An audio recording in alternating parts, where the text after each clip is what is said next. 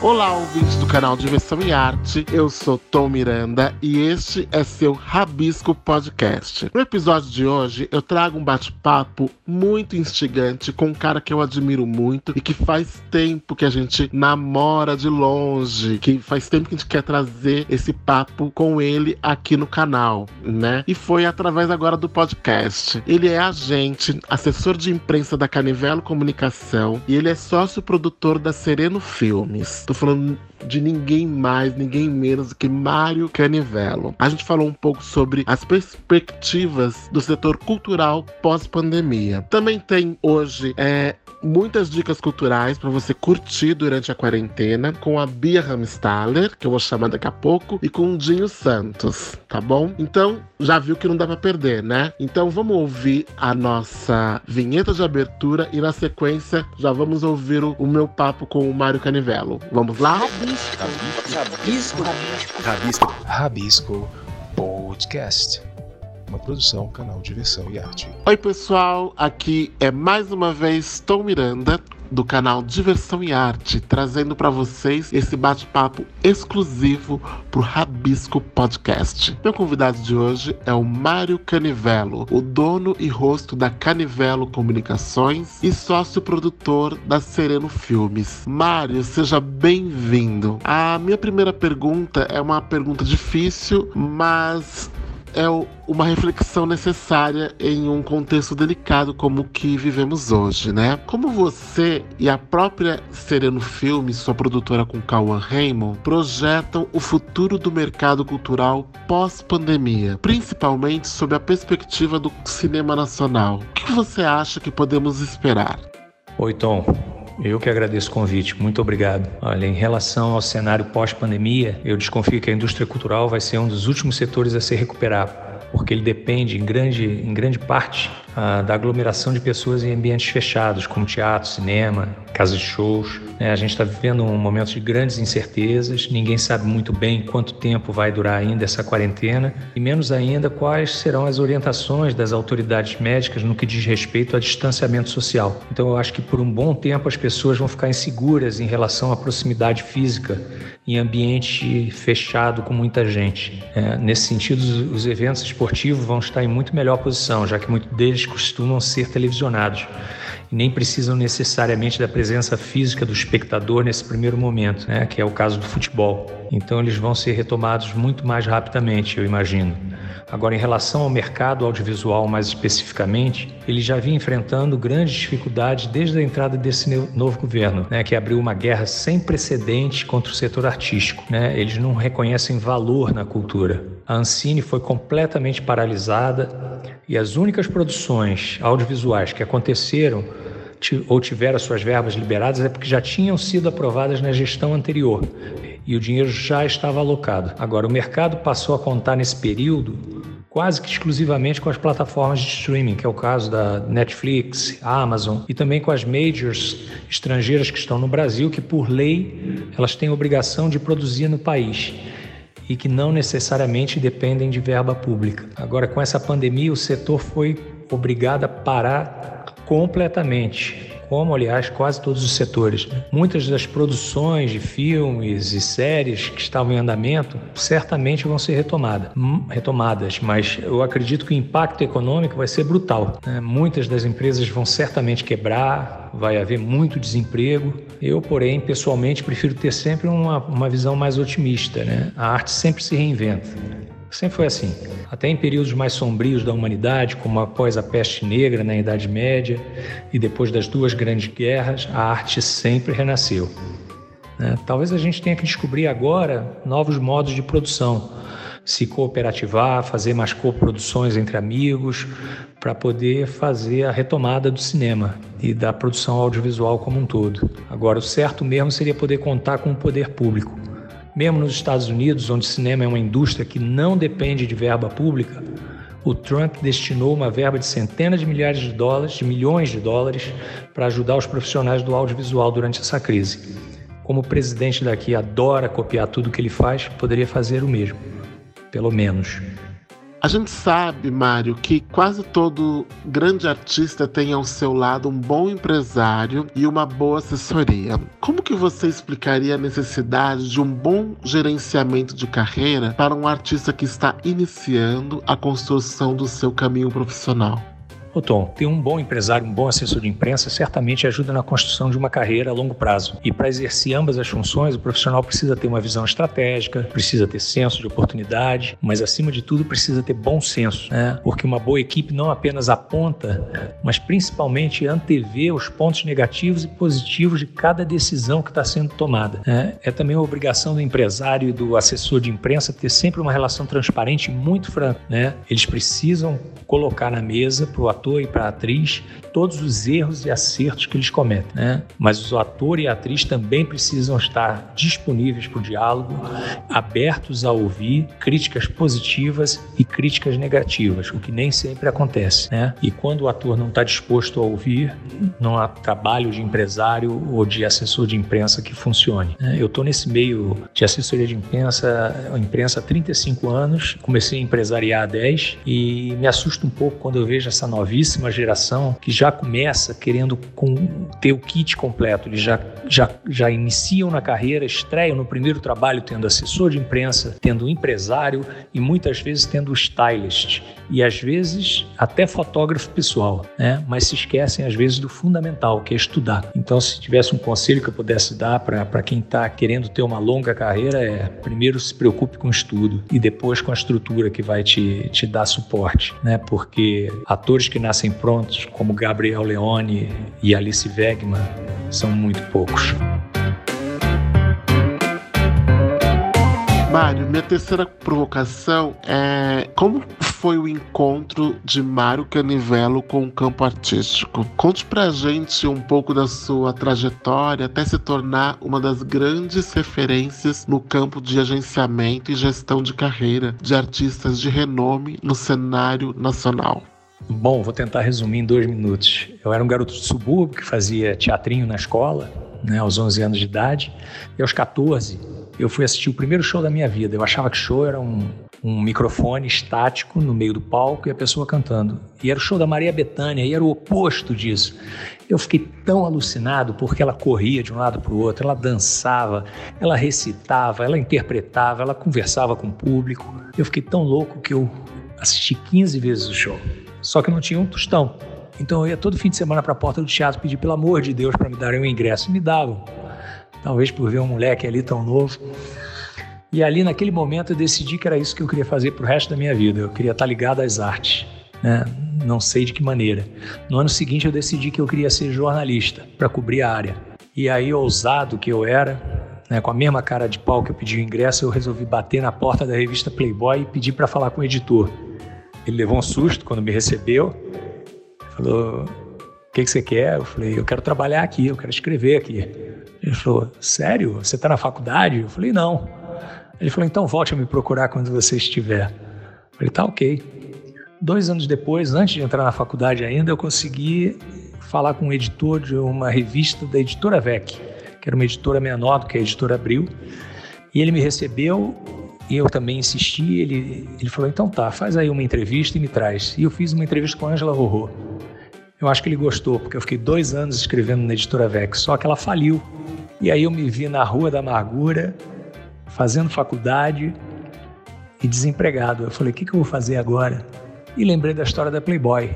E aí vou eu no meu ônibusinho, pá, Zona Sul, procurar o Edgar Catoira, que era o editor que tinha me recebido. Só que a essa altura ele não era mais da Playboy, era das revistas femininas, da Abril, da revista Contigo. Cheguei lá, ele me recebeu, perguntei, você lembra de mim? Ele falou, mas é claro que eu lembro de você. Você já está na faculdade? Eu falei, já. Ele falou, então escreve aí, senta um texto. E eu fiquei quatro anos na editora Abril. É, mas nesse meio tempo eu não queria perder o contato com o teatro. Fui fazer um curso do Cláudio Correia Castro, que me dirigiu numa peça e ao mesmo tempo ele estava estreando uma peça como ator e produtor, com João Bittencourt, grande João Bittencourt, comediógrafo, maravilhoso. E eu falei, pô, Cláudio, deixa eu fazer a divulgação da peça. Ele falou, você já fez isso? Eu falei, claro que não, vou fazer pela primeira vez. Aí ele falou, então tá. Me apresentou o João, o João gostou de mim, me contratou. E eu acho que gostou tanto que depois ele foi fazer um projeto com a Tônia Carreiro e me levou para o projeto. E, e, assim foi. E, paralelamente, a Silvinha Buarque tinha 15 anos, estava produzindo um espetáculo, me, me contratou para divulgar o espetáculo. A Marita ficou impressionada com o resultado e me contratou para fazer os espetáculos dela. E Chico, que estava 13 anos sem fazer show, ia estrear no ano seguinte e me contratou para trabalhar com ele. E desde então eu trabalho com a família, faz 30 anos. Paralelamente eu comecei a fazer outros eventos, né? Comecei a divulgar grandes shows internacionais, Madonna, Rolling Stones, Elton John, Steve Wonder, é todos os grandes festivais de música, festivais de teatro, cinema. E foi assim que tudo começou. O que eu nunca ia imaginar que é um dia eu ia trabalhar com os meus dois ídolos de infância, que era Betânia e Chico. Mas é, são as voltas que o mundo dá. E para encerrarmos, gostaria que você deixasse pra, para os nossos ouvintes uma dica cultural para fazer em casa durante a quarentena. E gostaria de aproveitar e agradecer seu gesto carinhoso e atencioso de bater esse papo conosco. Um grande beijo para você. Eu acho que a dica é, é, mais ou menos óbvia por causa da, da nossa é, falta de mobilidade no momento. Então é tudo na televisão, na internet. Então eu tenho assistido séries incríveis na, na Apple, na Amazon, na Netflix. Estou assistindo agora a Ozark, que não é exatamente uma série genial, mas, mas ela é viciante. Eu já assisti 10 capítulos quase de uma vez. Estou passando agora para a segunda temporada. É, o Cine Belas Artes abriu esse mês a sua plataforma de vídeos incríveis. Já assisti vários, abriu para todo mundo, tá de graça assisti, aproveitei para rever Morte em Veneza, o filme iraniano O Apartamento, assisti também o austríaco A Fita Branca, sensacionais. Também descobri que eu não conhecia uma plataforma americana de filmes também clássicos, geniais e filmes do mundo todo que se chama MUBI, M-U-B-I. Eu acho que vale a pena quem se interessa por, por filmes mais alternativos. E finalmente ler muito, cara, porque se teve um ponto positivo nessa quarentena forçada foi a gente diminuir o ritmo acelerado que antes não me permitia concentrar num livro de uma vez e ler de uma vez só. Eu lia muito aos pedacinhos. E agora, com a obrigatoriedade de ficar em casa, eu comecei a desacelerar e ter a concentração necessária para voltar a ler livros de fôlego. É isso aí. Muito obrigado, Tom. Obrigadíssimo. E espero estar com você numa próxima aí. Abraço.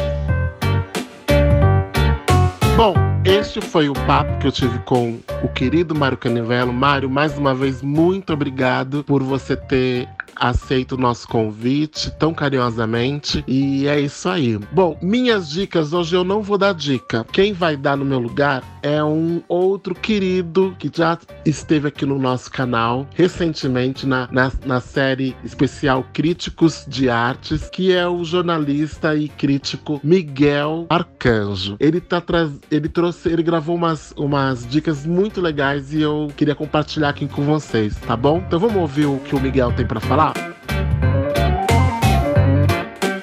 Olá, eu sou Miguel Arcanjo, sou jornalista, sou colunista e crítico de arte. E eu queria fazer algumas indicações né, para refrescar um pouco a nossa cabeça tão tumultuada nesses dias de quarentena por conta do coronavírus e de isolamento social. Eu acho que é fundamental que a gente tenha contato com obras de arte e que deixem a gente um pouco melhor, né? Que acho que a gente está buscando isso nesses tempos. Então, minha primeira dica é um livro que mostra São Paulo no começo do século XX pelo olhar de uma menina que morava numa casa com seu pai e sua mãe e mais quatro irmãos na esquina de Alameda Santos com Rua da Consolação, que na época só tinha casarões, assim como a Avenida Paulista, que ainda não tinha prédios nessa época. Eu tô falando do livro Anarquistas, Graças a Deus, escrito pela escritora Zélia Gattai, foi o primeiro livro dela, ela já tinha mais de 60 anos de idade quando fez o livro. A Zélia sempre falava que era, ela era memorialista, então ela baseou na própria vida para contar a história da sua família, a família do seu Ernesto Gattai da dona Angelina Gattai, dois imigrantes italianos que vieram para São Paulo com o sonho de uma vida melhor. E realmente o livro é um panorama muito interessante da formação da metrópole, né, chamada São Paulo, aí com a contribuição dos imigrantes muito forte aí nesse processo, né, além dos paulistas que já estavam por aqui, da, da, das pessoas de outras etnias, das pessoas negras, inclusive a Maria Negra, né, como era chamada, era, ela trabalhava na casa da Zélia e foi inclusive ela que escolheu o nome da Zélia quando a dona Angelina teve a bebê. Agora, se você tá afim de ver uma série, eu indico uma para você rir. Eu tô falando de seis amigos que moram num apartamento ali em Nova York nos anos 90 e são todos muito bem-humorados e talentosos. Eu estou falando de Friends, essa série que marcou época, né? Marcou toda uma geração e que agora pode ser vista na Netflix. A série tá lá disponível, 10 temporadas e a gente pode rir de novo daquelas situações cômicas que aquela, aqueles rapazes e aquelas moças viviam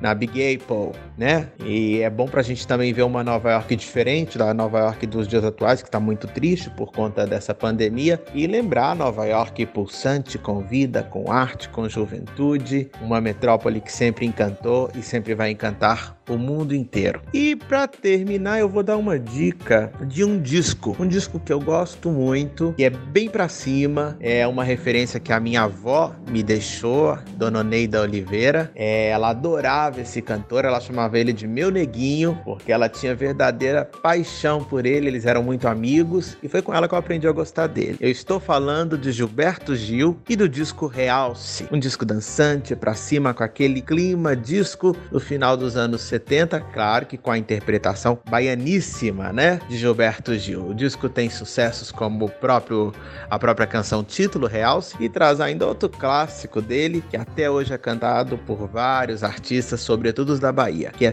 Toda Menina Baiana. Então, aproveita aí, coloca o disco Realce, pode colocar físico no YouTube, no CD, do jeito que tiver, arreda o sofá e dança, porque dançar faz bem, aumenta a imunidade e deixa a gente mais feliz nestes dias tão complicados. Um abraço para vocês, se você quiser me seguir lá no Instagram, eu vou ficar feliz, hein? Eu vou deixar aqui para você. É Miguel ponto. Então, corra atrás aí dessas dicas e depois me chama lá no Instagram e me conta como é que foi viver esses momentos. Ler Anarquistas Graças a Deus, assistir a série Friends e dançar um pouco o disco Realce do Gilberto Gil. Um abraço e até a próxima! Eu estou aqui a convite dos meus amigos do canal Diversão e Arte, que fazem um trabalho incrível de divulgação da nossa cultura e continuam fazendo nesse período de confinamento, no que eles estão de parabéns. Obrigado, Miguel. Que dicas maravilhosas que você nos deu. E espero que todo mundo possa curtir e, e pegar pelo menos uma para poder fazer, tá bom? Gente, eu falei que não ia dar dica, mas vou dar sim. Seguinte, navega lá no nosso novo site que é o canal diversãoearte.com.br. Ele tá repaginado e com várias novidades lá. Então você pode agora encontrar tudo lá, né, no, no, nosso, no nosso site. O, nossas críticas, todos os programas, a, o rabisco, enfim, tudo tá, tá concentrado lá, todas as nossas redes sociais. Então, vai lá, navega, deixa seus comentários e participe efetivamente porque esse canal é feito por você e para você, tá bom? Então agora eu vou chamar minha amiga, minha irmã, queridona Bia Ramstaller. E aí, Bia, o que, que você tem essa semana pro, pro rabisco de dicas, de pensamentos, enfim? Nos fala aí, o que, que, que você preparou para essa semana? E aí, Tom, e aí, Dinho? Nossa, Tom, que papo legal, que coisa interessante esse papo com ele. É, pensar esse, esse campo da cultura para além dessa pandemia, pensar, tentar, tentar supor, tentar experimentar olhares para esse cenário que vai vir, que a gente ainda nem sabe que cenário é, é, é importantíssimo, né? A gente, a gente dar esse espaço para pensar a cultura. Acho que a gente vai descobrir muita coisa juntos aí nessas reflexões conjuntas, nessas práticas interessantes que vem acontecendo e tudo mais. É... E as dicas do Miguel Arcanjo, que beleza! Eu adoro, adoro as coisas que ele escreve, adoro as dicas dele e acho assim, fico super contente por uma participação como essa aqui no nosso podcast também. É, bom, vou começar com as minhas dicas então. Primeiro eu queria fazer um parêntese para fazer uma homenagem a um grande músico, uma grande figura que nos deixou aí essa semana, que é Moraes Moreira. É, no meio desse cenário tão, tão seco, tão, tão triste que a gente vem vivendo com essa pandemia, a gente ainda tem uma notícia como essa e que foi tocar em outras, né, em outras, em outras esferas e sabe-se lá, né, a música dele continua aqui com a gente, isso é importante. Então, minha homenagem a Moraes Moreira, nossa homenagem ao Moraes Moreira. E, e aí vou às, às minhas dicas. Eu quero falar sobre Incêndios. É uma peça que é, é uma das peças que compõem a trilogia que o Felipe de Carolis se propôs a montar. Incêndios é talvez no campo de um teatro tradicional, já que outro dia eu citei para mim a maior obra de teatro musical do Brasil, é, um violinista no telhado. Tem direção do Miller e Botelho e é, como protagonista o Zé Maier e, e a minha indicação como peça é, tradicional, fora do circuito de musical. Talvez a peça mais impactante que eu assisti na minha vida seja Incêndios, que foi uma produção do Felipe de Carolis, em que ele está no elenco, e direção do Aderbal Freire Filho, que eu adoro. É, no elenco, um elenco lindo, mas destaque para Marieta Severo, que eu costumo dizer que para mim uma das grandes atrizes brasileiras. Eu até tenho um texto que eu falo dela em Incêndios, que eu falo sobre é, o que, que é, na minha perspectiva, ser um grande ator, né? E eu acho que um grande ator é, é como ela, é como o Zé Maier, é como o Celso Frateschi, que eu gosto demais também. É, é um ator que faz do mínimo o máximo. É, eles não precisam de muita coisa em cena para transformar a cena numa potência. É, tô citando eles para não citar Fernanda Montenegro, que é claro, vem nessa perspectiva e é a, a grande referência, talvez, de todos eles, inclusive. E mas Marieta Severo no Incêndios é de uma é de uma de uma capacidade genial, na verdade. Até me falta palavras para descrever o que que é assisti-la num espetáculo, numa peça tão densa como essa. Eu lembro que na primeira vez que a gente viu Incêndios, estava eu e o Tom, né, Tom? Estava no Rio e no meio da peça eu respirei fundo e falei assim: "Nossa, até esqueci de respirar". E ele falou assim para mim: "Eu também". É, é isso que essa peça provoca. Ela tá em, em online aí para todo mundo ver. É claro que não tem